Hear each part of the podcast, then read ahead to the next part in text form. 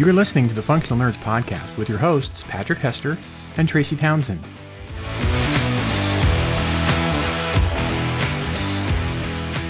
And we are back. It's been very cold. Very, yes. very cold. Like six and seven degrees here in Denver. And uh, Tracy and I have talked about it. It's all the fault of a couple of our patrons who were talking about wearing shorts and you know, being in oh, the well, sunshine. I mean, in fairness to the patrons, I know they they're I like Tracy did it too. Yeah, yeah. My my pants were also involved in this felony. so yeah, I'm in the Chicago area. We went from last weekend being in the high 50s, low 60s, but very blustery, to today it is 20 degrees and we had snow yesterday. And so I continue to be done dirty by Midwest spring, here, which here, is really just a lie. Here's my story. So so before we before we get to our guest who's being very kind and smiling at us, uh, it it was it was like five, six, seven degrees here for several days in a row. Uh, I went and had dinner with some friends and showed up at the restaurant that was one of my favorite restaurants, Hacienda, Colorado. And they have a sign up that says, We're sorry for the inconvenience, our heat is out. But don't worry, we have we have little space heaters throughout the restaurant to keep everything warm. And they okay. lied. Those little space heaters did not keep things warm. I was freezing my butt off. And they set us next to a table that was mm-hmm. then they they have the outdoor section, right? That's tinted, mm-hmm. but they had that closed off. Mm-hmm. And I mm-hmm. was like, well, you know, as long as you're not using that, I guess this is fine. And then they decided that they were going to put a party in there and they kept opening the door and every time they opened the door you know seven degree cold air hit me Rushing from behind in. and i'm just uh-huh. sitting there like ah, ah, ah, so cold so cold. And then they put the party in there. Hoth, though so that's cool. They put the party in there and that lasted all of two seconds and then the party's like nope. Your space heaters yeah. suck. We're not sitting out here. And they moved them all inside which i thought was hilarious. Anyway you want to introduce our guest I certainly do. So, folks who listen to us on the regular probably are aware of the fact that we've a couple of times we've had folks on who are my agency siblings. They're represented by my agent or are part of my my larger agency, and we've had some of them on more than once. And this is the second time around for Samantha Cohoe, who you may remember from her debut novel, The Golden Fury. This one is for Bright Ruined Things. Samantha, how are you?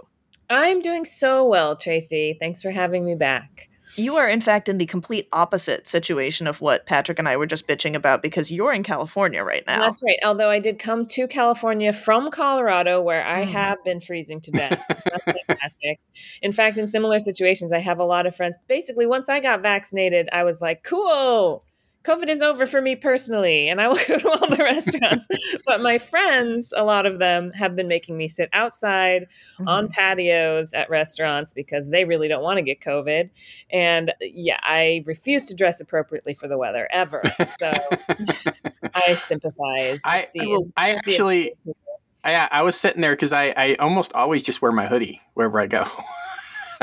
I, have joked about before. Like I had, I have an indoor hoodie and an outdoor hoodie, and the difference between them is like the indoor hoodie, number one, is covered in cat fur, and is a little frayed around the edges, you know, and and the outdoor hoodie is nicer. And uh, so I go to this thing, and I'm sitting there with my hoodie, and I'm, and I actually told him, I said, I may have to buy a coat if this shit continues. it is actually we do have real winters in Colorado, so I I strongly believe that you should have a coat. But I I will wear like a serious coat and then like a mini skirt and tights. so like, right. Basically, I have no clothes on my legs and many clothes on top. So it just doesn't it doesn't even out actually. Unfortunately, at that point, it just seems like the weather's a rounding error, right? Be like, look, I have I've got this upper body thing taken care of. Shouldn't it really benefit the lower as well? Come on, guys, it's yeah. surface area. Yeah, see, I, I can't pull off a mini skirt, so Oh, well, yeah. I don't know. I think more people can than realize. the reality of it is, both with, I mean, remote work and the way in which we do recording, you could be pulling off a mini skirt right now and we would have no idea. So don't sell yourself short, Patrick. Live the dream. There you That's go. Right. so, yeah. right now I'm in California and it is 70 degrees and beautiful. Uh, that that is wonderful. So, if, if, there's anything that you are good at, there is. Uh, for those of you who don't know Samantha, the way that that I have come to know her through our through our, our publishing relationships and so on, is that she is one of the most effortlessly gra- glamorous people. That was a unglamorous way of trying to say something flattering. I apologize. But, but one of the most effortlessly glamorous people who I've ever met who, you know, arrives, she sort of like is Instagram. If you were to say like, I wish, I, I, wish to create the avatar of Instagram, and you were to like focus your energies on something, and you would sort of project it outward, and you would be like, bam, there she is. Well, I'm really glad it appears effortless. I don't want to uh, spoil your. well, that, that, again is part of the Instagram thing, right? The sort of yeah. like the, the, hashtag no filter business. Mm-hmm. So because of that, I think Bright Ruined Things is like the apotheosis of your kind of like constructed brand, mm-hmm. right? So catch folks up on this because they don't know what the hell I'm talking about. That's true. So, am I introducing my book now via glamour? Is that what sure, I'm doing? Why not? Yeah, sounds great. Yeah, okay, buy, so. buy my word salad. You go. yeah, Bright Ruined Things is uh, inspired by actually my grandmother, who was the most glamorous person I ever knew. And she she lived in California on the beach. She had she had a lot of money. She had a lot of friends. She did a lot of traveling, and actually, um, so bright ruined things is set on a magical island controlled by a wealthy family. And they have a fabulous party once a year. And the book takes place over the course of this day when the whole family is coming back to the island. They don't always live there.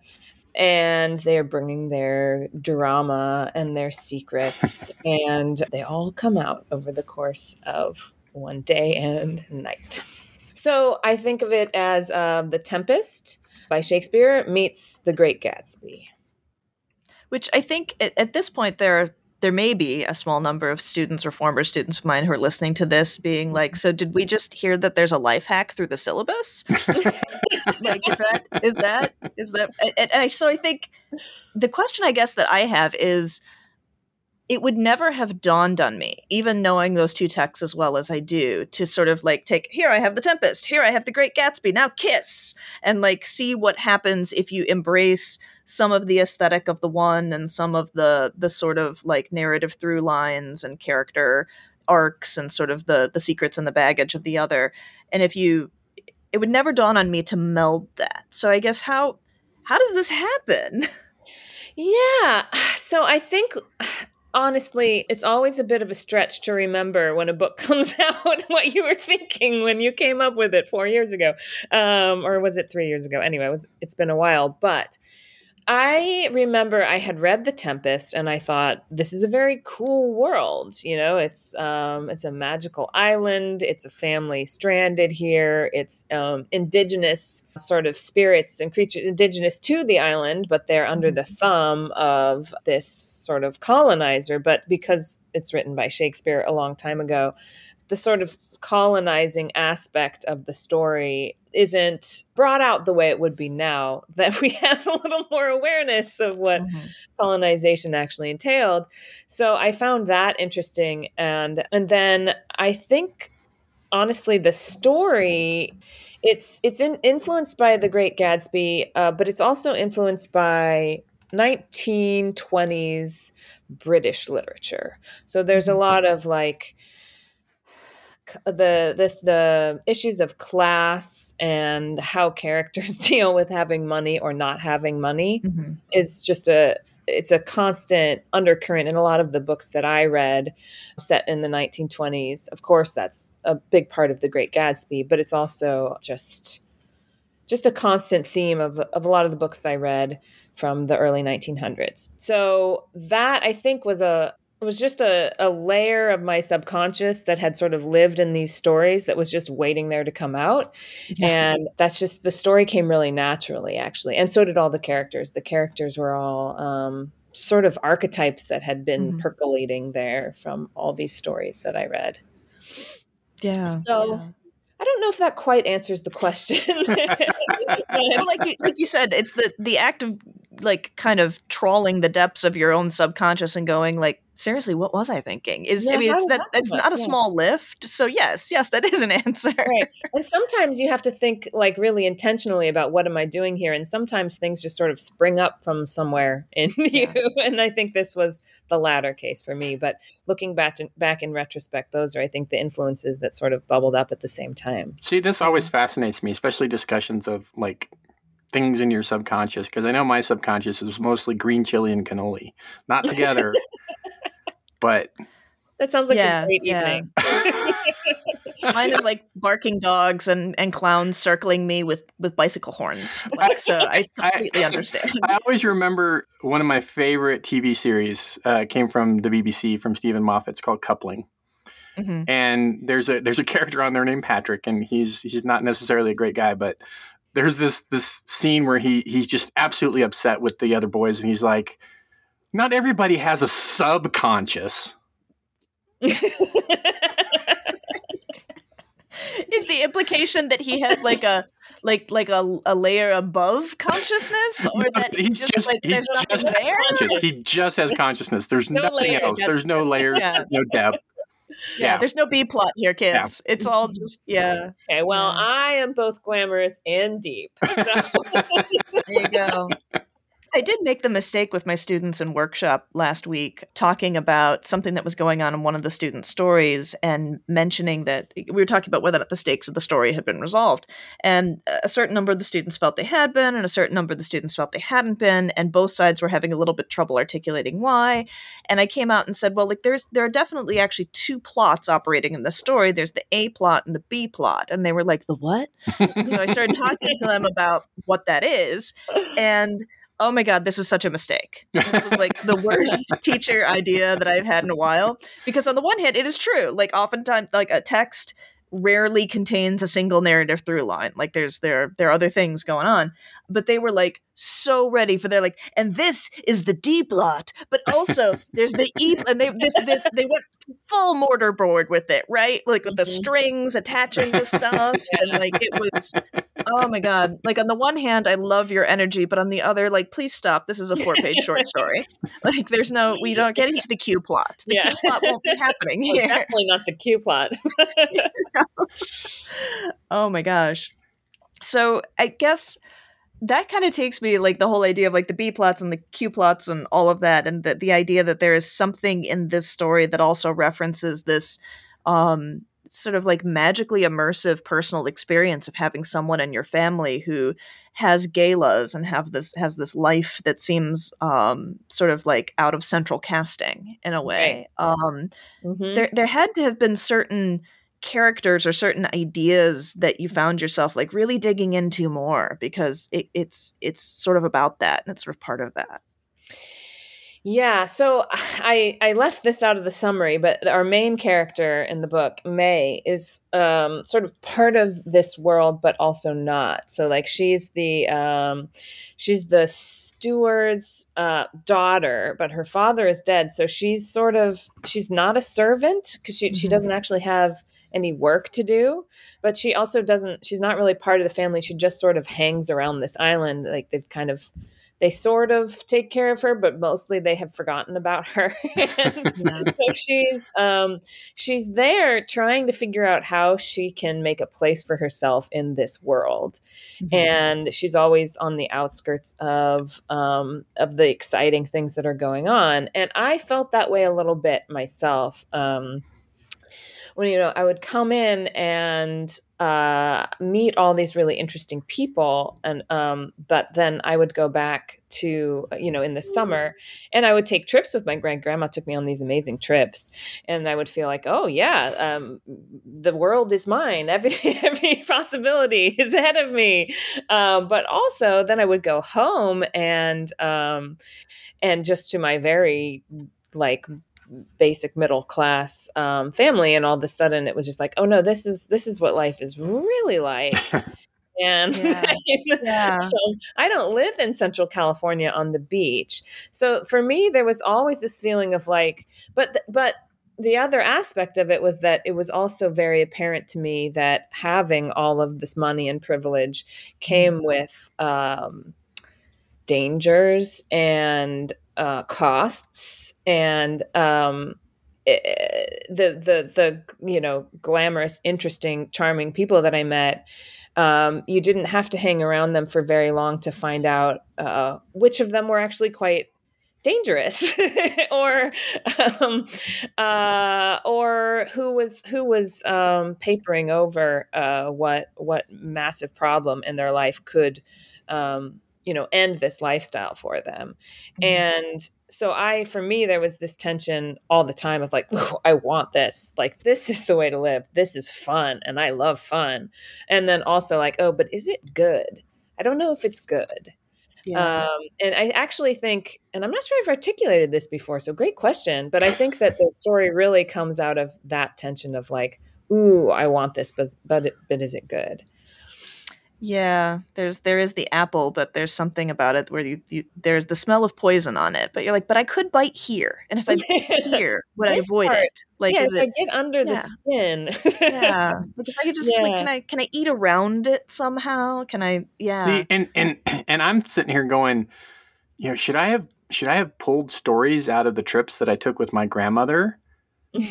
yeah, like like like but but the difference is you know we were on a greyhound going up 99 well that would be a different story but but no less how, how, how much of a story could you tell about the smell in gilroy hmm. i mean i mean it would be uh... not having been i mean you could tell me that story and i would i would take it's something garlic away. It's all garlic. Uh, Gilroy is garlic, and it is nasty. And you know when you're driving. You know when you're driving through through Gilroy, and you know when you're driving through Bakersfield, because Bakersfield smells like cow shit, mm. and then Gilroy is just straight up garlic. See, I'm loving um, this conversation. That's the difference between coastal and central California. Yeah. yeah. yeah. See, I'm loving this conversation because as someone who has spent like 95% of her life in the central part of the United States in the Chicagoland area and only on for very brief trips ended up in other places. Most of my internal sense of what places with a capital P are comes to me through like the lore of media or the lore of of the reputation assigned to them. And so in my mind, I went to Los Angeles for the very not in my mind. I literally went to Los Angeles to clarify. Um, I took a vision quest to no. Um, I went to Los Angeles for the first and only time um, in the fall of 2019 uh, when I went to the World Fantasy Convention in LA. Mm-hmm. And I had a great time there. And I didn't have the chance to really see LA per se because you're just in this hotel and a very minimal walking area, and you go out to dinner one other place once, and that's mm-hmm. your weekend. Um, but it was sort of fascinating to me because it was no it was end of October, beginning of November 2019, and I expected everything to be on fire just literally on yeah, fire. Yeah. Like I expected the tarmac to be on fire and like the Hollywood Hills to be on fire. Never mind that they're not even there, that are in a visible way in LA right. itself. Um, because my whole mind was this sort of like soup of the ingested lore, right? Mm-hmm. And I it's so interesting because that's the stories we tell ourselves and it completely refames like your yours is the greyhound bus story patrick and yours is the is the sort of um, gilded experience of grandma's life mm-hmm. you know mm-hmm. samantha and for me i had this very weird experience with my extended family where because the only side of the family that we kept much contact with was my mother's side which lived in a very rural very economically depressed area of northern michigan we were seen as fancy folks and it was sort of amazing to me growing up in a very average suburb uh, in a in a 50 year old average suburban house that had aches and pains and things we couldn't afford to fix and so on to be seen as wealthy and and as privileged sure. going up there and to be seen as fancy folks um, yeah. because we had things like a car that was two years old as opposed to a car that was 12 years old or mm-hmm. you know various other things and it was weird because people would describe to me what my life must look like and it sounded like what you are describing grandma and uh-huh, like uh-huh. and there's the the vastness of the disconnect it's all just these stories that we're constructing yeah and i do um i think that actually speaks to what ends up being um, the main theme of the book, which is how uh, how easily you can focus on what what's being denied you, mm-hmm. um, and not see that there are people on the sort of privilege ladder below you who are being denied a hundred times more. um, and uh, yeah, so I, I do feel like when when I was at my grandma's house, I would be like, "Wow, I'm this very very fancy." um, and then I would, and then I would go home, be like, "Yeah, all right, no, I'm not." but uh, of course, you know, just a middle class American white ladies. yeah, yeah. I, I remember, I remember going to my aunt and uncle's house in San Jose, and they had they had this very fancy furniture, and it was all covered in plastic. Mm-hmm. Interesting. And I thought, I thought, wow I, you know, I thought that that was very fancy, and it turns out that was just Italian. That was like that was like his mother's furniture. My uncle, mm-hmm. it was his mother's furniture, and his mother had wrapped it in plastic to keep it, you know, keep it clean and safe and everything. And and he kind of inherited it. I've never understood. So, do you is is the plastic on the furniture because there are times when they take it off? No, occasions or no? Ah, that see, that depends on the household. Yeah, this this like household are, no everything everything was wrappers was and unwrappers. Yeah, in in this house everything was wrapped. All the furniture had plastic on it, and the plastic stayed on. Mm-hmm. And I yes. had to sleep on a couch that was wrapped in plastic, and it was the hottest couch in the universe because of yeah. that stupid plastic. I hated sleeping on that couch. Yeah, that's depressing.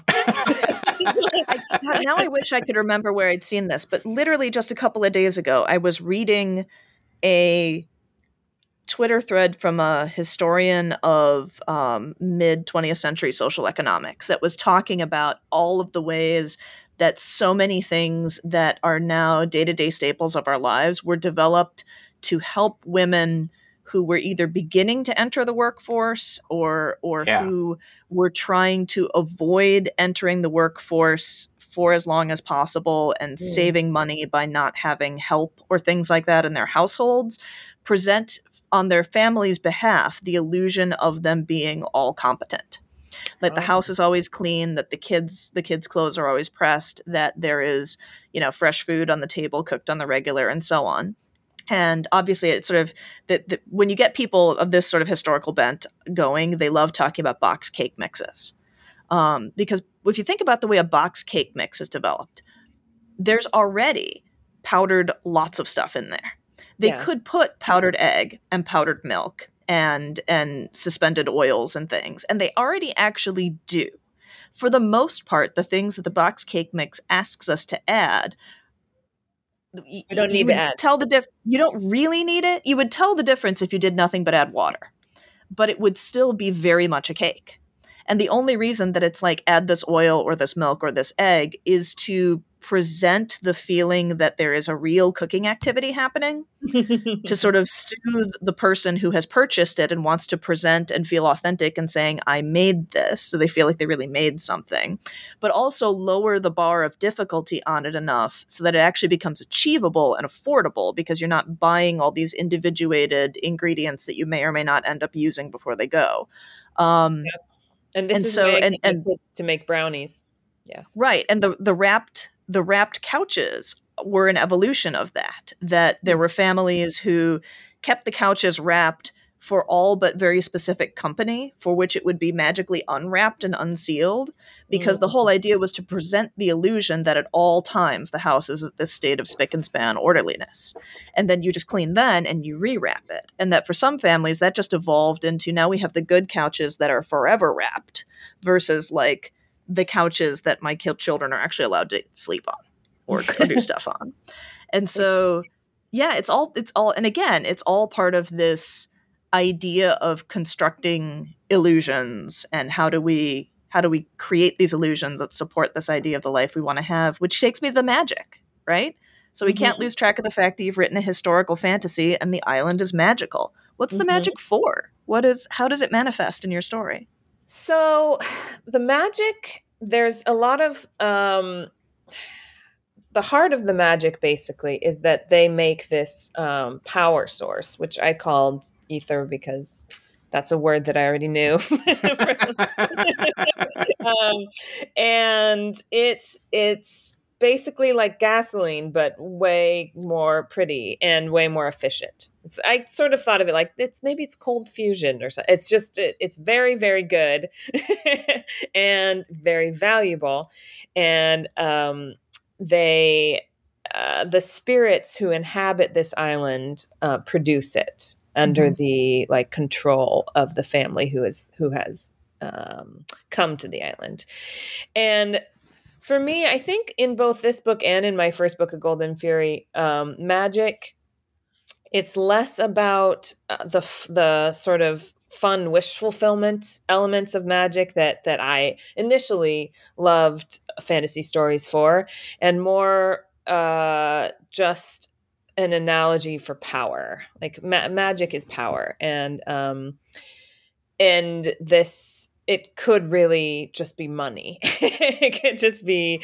social capital but it's but it's magic and um, the really interesting thing about the magic is what the people who have it use it for mm-hmm. and um, sort of how it informs the the social dynamics in between the the family members and their their uh, their loved ones. Although honestly, this family doesn't really love each other that much, so they're, they're their connections. we use the term loosely. yes, it's not uh, not a lot of love on this island. Yeah. So it's not Love Island, is what you're saying? No, it's no, not Love no, Island. Not. yeah, I'm not gonna. There is. I did. Uh, I did have fun with the magic because I also just imagined like what would make this the most um, delightful, lovely, beautiful um, island that a person could come to. And I figured I can, since they're spirits, I can have them do anything. Like they mm. can, the the uh, the spirits like fly around the island all the time, making beautiful music, just just so that it's always uh, it's always sounds like a special place um, and the music is not replicable off of the island. So when the characters who live on the island go away to boarding school, they're just like, "Wow, it's it's very weird that there's no music at all times. I don't I don't understand the air here. That's all blank." Mm-hmm. Yeah, see, I've always got a song in my head, so the music goes yeah. with me everywhere I go. yeah. Perhaps your secret origin story is that your people were originally spirits of the ether who located themselves in Paducah, Kentucky, and mm-hmm. thus, I mean, we could we, we could work with this. And then there was a Greyhound bus. Yeah. And, there, should be a Patrick yeah. version of this story. Yeah. yeah, yeah. I think we could we could flip this around from the other side. All right, so I have a question that um, on the one hand, I think is deeply unfair because I thought to myself, if I asked, if someone asked me this question on the spot, I would probably just have a panic attack. But oh, cool. I really want to know the answer, and uh, so I'm sorry, but also not sorry. Um, I would love to know since you were like, no, I want to pull these threads together from these these different aesthetics and these different stories that are sort of informing the way I'm thinking about the story I want to tell. Do you have a favorite author or an author of interest where if you could like assign them a story to retell mm. or to to be informed by you're like do this do it oh my god i mean like the world you can they do it for do whatever it? reason for whatever reason yeah they have to do it they'll obey you oh. because because ether or reasons or whatever yeah I don't know. I'm trying to think about question. I'm trying to play fair, and so I will try to think okay, of an so answer as well. It, dead or alive? Uh, I mean, or just alive. Make them do the thing. I don't know. Make them make the dead dance. We got necromancy. Whatever. Great. Okay, and then I, I I'm giving them like a, a, story to retell or i'm giving them just just basic like a premise or what am i what, what are the parameters we'll go with the idea we'll go with the idea of informed by or retelling of just to kind of yeah oh wow okay so i think um i'm gonna pick I'm going to pick Madeline Miller because uh, I love her and she does also already do retellings. Mm-hmm. Um, so Madeline Miller wrote Song of Achilles and uh, Circe, which is one of my favorite books of all time. And they're both Song of Achilles is the, uh, the story of like the Iliad from um, the perspective of Achilles and Patroclus and their romance. And then Circe is the story of the witch Circe, but but it's uh, her her point of view.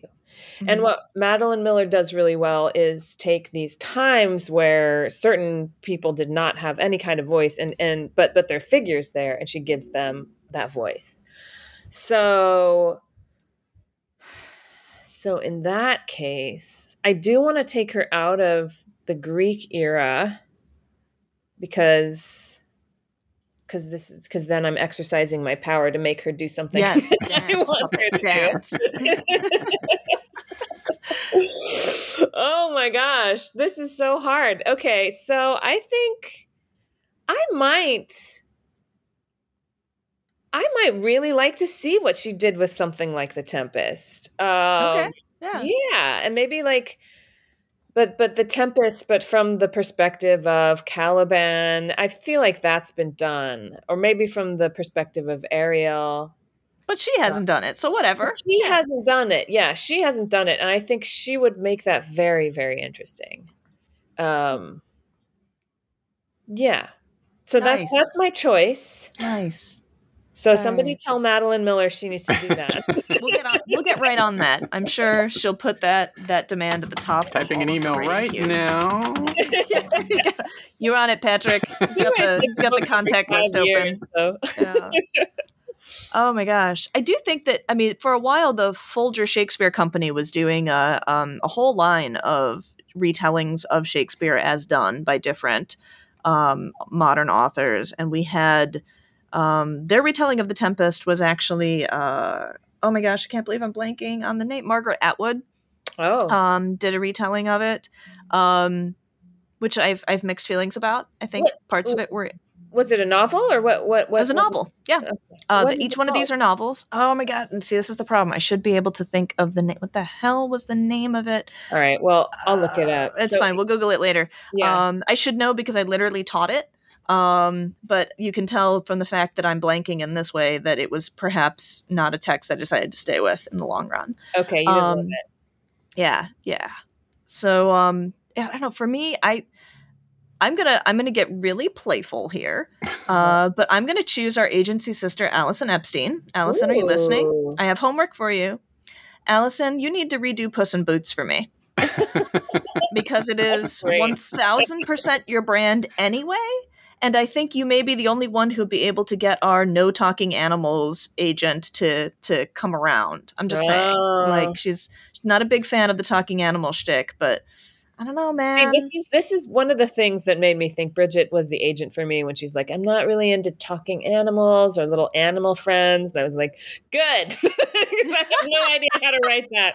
I've never bonded with an animal. Nah, see, life. I need Allison to soften her up for me because I got a secondary character in, in what I'm working on right now that I am not going to change into a human being. Oh, not for oh, okay. anybody.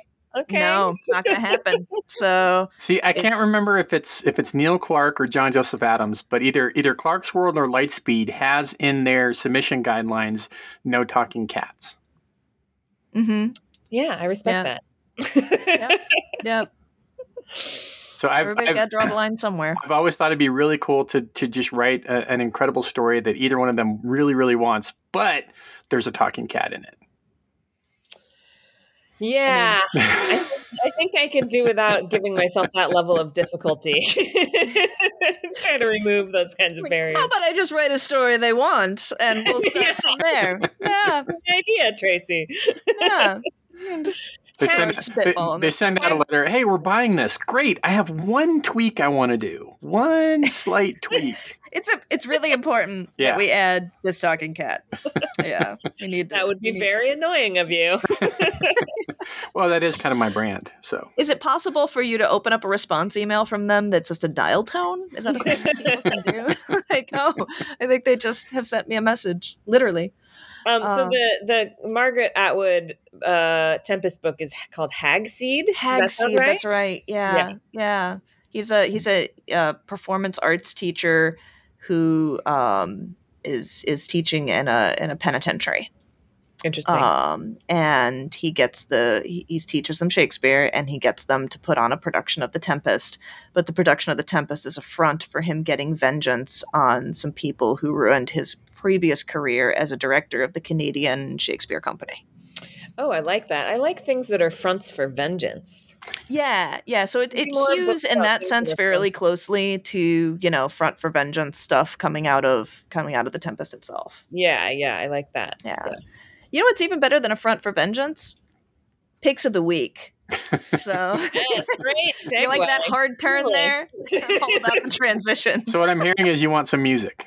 I mean, maybe I don't know. Like, is it ethereal? Oh, it's music of the ether. Listen to that.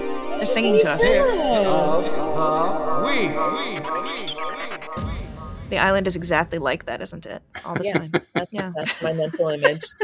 Precisely. Patrick, if you got a pick for us. I do. Uh, so I, I posted this on the the Facebook group for the patrons that that Paramount Plus was doing a an anniversary thing for one year. It's over now by the time of this recording. Actually, even as we're recording, it's over. But they did a thing where you could get Paramount Plus for three months for a dollar a month with ads, or two dollars a month without ads. So I went mm-hmm. ahead and and got it because there I had some Star Trek to catch up on that they've had there. So my pick this week is actually Star Trek Lower Decks season two, Oh, okay. which has some very funny moments in it. Uh, there's even uh, you remember um, Shaka when the walls fell, Tracy. yeah, yeah, I do. Um, Starfleet has their first ever officer from that world join the Oh. crew of the Cerritos. From Darmok. Yeah, Yeah, and okay. and Yeah.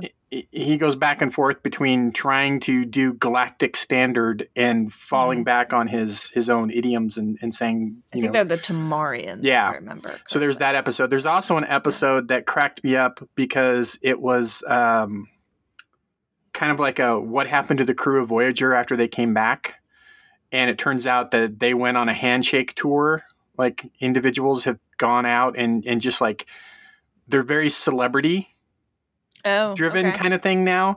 And Boimler, the the ensign on the Cerritos, is he has the he has the entire collection of commemorative Voyager bridge crew plates. Oh. And he only needs Tom Paris to sign his to have a complete collection of all of them having been signed. And Tom Paris comes to the Cerritos, and so it's this it's this very long journey of of Boimler trying to get to Paris when the ship no longer recognizes him as a crew member and keeps locking him out of everything. So he's having to climb through the Jefferies tubes and stuff, and he's trying to protect the plate while also trying to get to Tom Paris. It's absolutely hilarious. So again, this show full of Easter eggs, so damn funny all the time. Star Trek Lower Decks. Uh, I almost feel like it's the best Star Trek right now. I really do because yeah. it's so funny. I have a I have a pause button question to ask here Yeah. of the assembled. Why did they call them Jefferies tubes?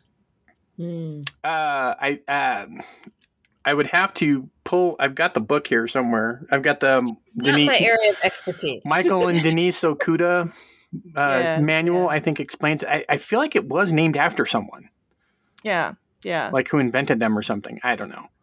Okay, all right. Samantha, how about you? What's your pick? So, uh, my pick of the week is um, being tall but still wearing high heels. Um, so- Usually we go for picks that that people can achieve, but this is I mean this is a new kind of goal. So Okay. please, yeah. So, um, how about this? I will I will adjust this. Okay. Um, my pick of the week is finding high heels on Poshmark. So, like Okay, um, yeah. designer heels that are very expensive, but that you can get for really not that much money. Uh, for me, I I am five ten. I do not I did not wear heels for a long time because I thought then I would just be a giant, and that would be too much. But I realized um, too much is my brand, so I don't know what I was doing, not being too much um, before. So now I buy um, designer heels on Poshmark for very little money, and then I am a six foot tall giant at parties. Fantastic. I, I. I'm tall, and and it's funny because I I just recently um so y- I'm showing on the video that I've got my finger in a splint. Ow! I had to go to the doctor, and uh, I, I always forget because we've done telemedicine for two years, right? So I haven't Mhm. seen her in person. She's about four foot tall. She is tiny, and I go in for the first time, and and she she has me sit up on the bed thing, and she's looking up at me, and she's like, "I forget how fucking tall you are." I like your doctor. I do You too. can talk her about getting high heels on Poshmark. That might be it. Yeah, there you go. Let me tell you about one of our recent guest pick of the week. With you in mind. Yeah. I do love leading with the whole being tall, but also. Um, so, you know, listeners, if you can, you know, work some kind of, uh, you know, relatively benevolent steroid regime in there, then you can really capitalize on all the I mean, elements of Being Samantha's tall pick. is a good life hack. I'm sure Patrick Yeah. would agree. Yeah. I- it's fun because I, I always like the line from uh, from Ron White. I'm between six six two and six four, depending on which convenience store I'm leaving, because it's always different. Yeah, yeah, yeah. but I will say it, it, it's interesting when I'm going to the store and and people stare for a minute and I look at them and then I go, "Oh, do you need something up there?" And they go, "Yeah, can would you mind?" I'm like, "Nah." And I just reach up and grab whatever they need. But it's it's a common it's a common thing for me. Oh my god. I think I just realized why they have those measurements outside. Oh my god. It took me this long. you don't know why? Oh, I don't- no, don't I, I think I just figured it out. Because if they get if, if they yeah, get if they get held up, Yeah. that way when the guy goes out the door, Yeah. they can they can say he's about this oh, big. Yes. Oh man, that penny just dropped. That's a little. That's a little depressing. I'm never Is that gonna look at those. My kids always used to run up to them and be like, "Mom, look, I'm this big," Uh-huh, and it was like it was like cute, and I'm like, "Why the hell do they have those?" I'm like, "Oh shit!" Yeah. Well, they, Again, this is our constructed realities. and here you go. You can you can dig even deeper. I mean, convenience store has a whole new meaning for you now. Mm, It's not just convenient Yeah. for you; it's convenient for the robbers. Wow. Weirdly, this actually kind of leads to my pick of the week. So, inspired by Bright Ruined Things' um, 1920s jazz age aesthetic, I couldn't help but remember one of my favorite um, games that doesn't hit the table very often anymore. And I believe it was re released in 2004. So, there's a semi recent re release of it. The game is called Bootleggers. And as you can guess from the title, it is set in 1921, and the whole premise of it is that the 18th Amendment is around, and it sure doesn't look like it's going anywhere. Um, and you are the leader of a gang that is is running a gin mill, and so you've got gin mills and hooch parlors and whatnot that are in a variety of places throughout the city. And every other player in the game is playing a rival um, distillery operating gang. And so you are in a race against them to acquire um, the resources that you need in order to run your distilleries. You have to hold some money on reserve so you can like bribe the cops look the other way. You have to use a certain amount of your funds to get trucks of different sizes to send out shipments and barrels and things. Um, you can create situations where you can kind of uh, lobby against other players and either negotiate to share territories with them or take resources from them or narc them out to the cops for for protections and things. Course, yeah. And so, if you are interested in the fine art of bootlegging as captured through tabletop uh, gaming, Bootleggers is a genuinely good time. that sounds fun. That sounds like my It kind is. of game. It is. It's a good game. It's Mhm. a good one. All right. So, whew, this has been a journey. We've we've gone from Magic Island to Greyhound Bus to why the numbers are by the convenience store door to our high heels and back again. And and so now folks need to know where to find you and where to find your stuff, Samantha. All right. Well, um, my my books, Bright Ruined Things and A Golden Fury, are uh, available where books are sold. The paperback of A Golden Fury is out now, so um, buy that, you know, at your local indie or Barnes and Noble or the Bad website. Any of those places are fine with me. Um, and I am on Twitter at smcohoe, but I am much more on Instagram. Um, just Samantha Cohoe. That's uh, C O H O E. And that's all I have. I am sort of fake on TikTok, but have not posted anything yet because that is for young people, very young people.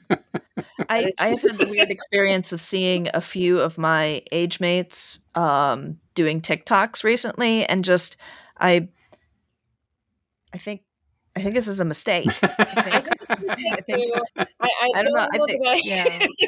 I've seen a lot of authors getting into it, and I mean, um, some of them do a great job, but yeah, yeah, some of them do.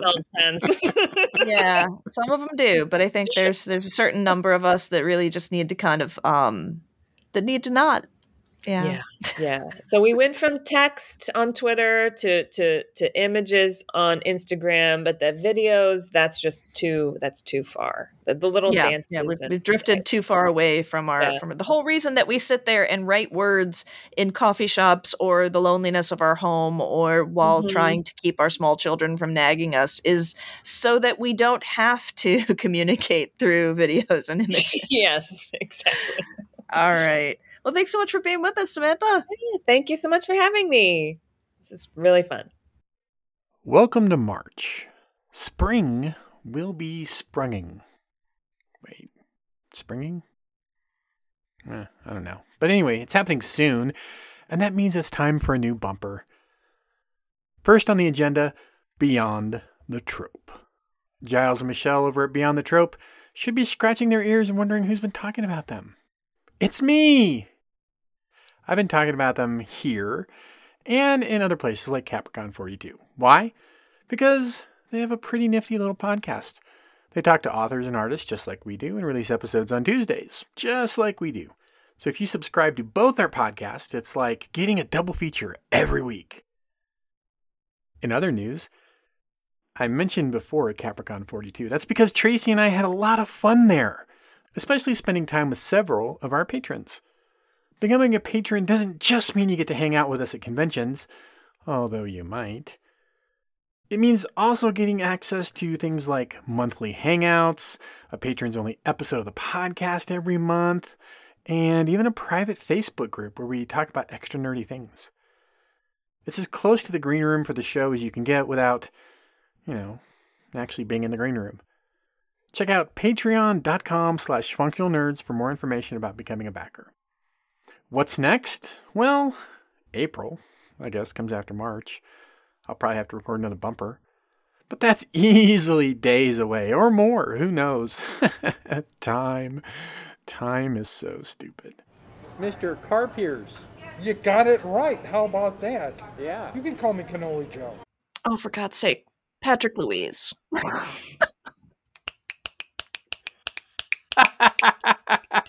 okay. That's probably a good enough signal.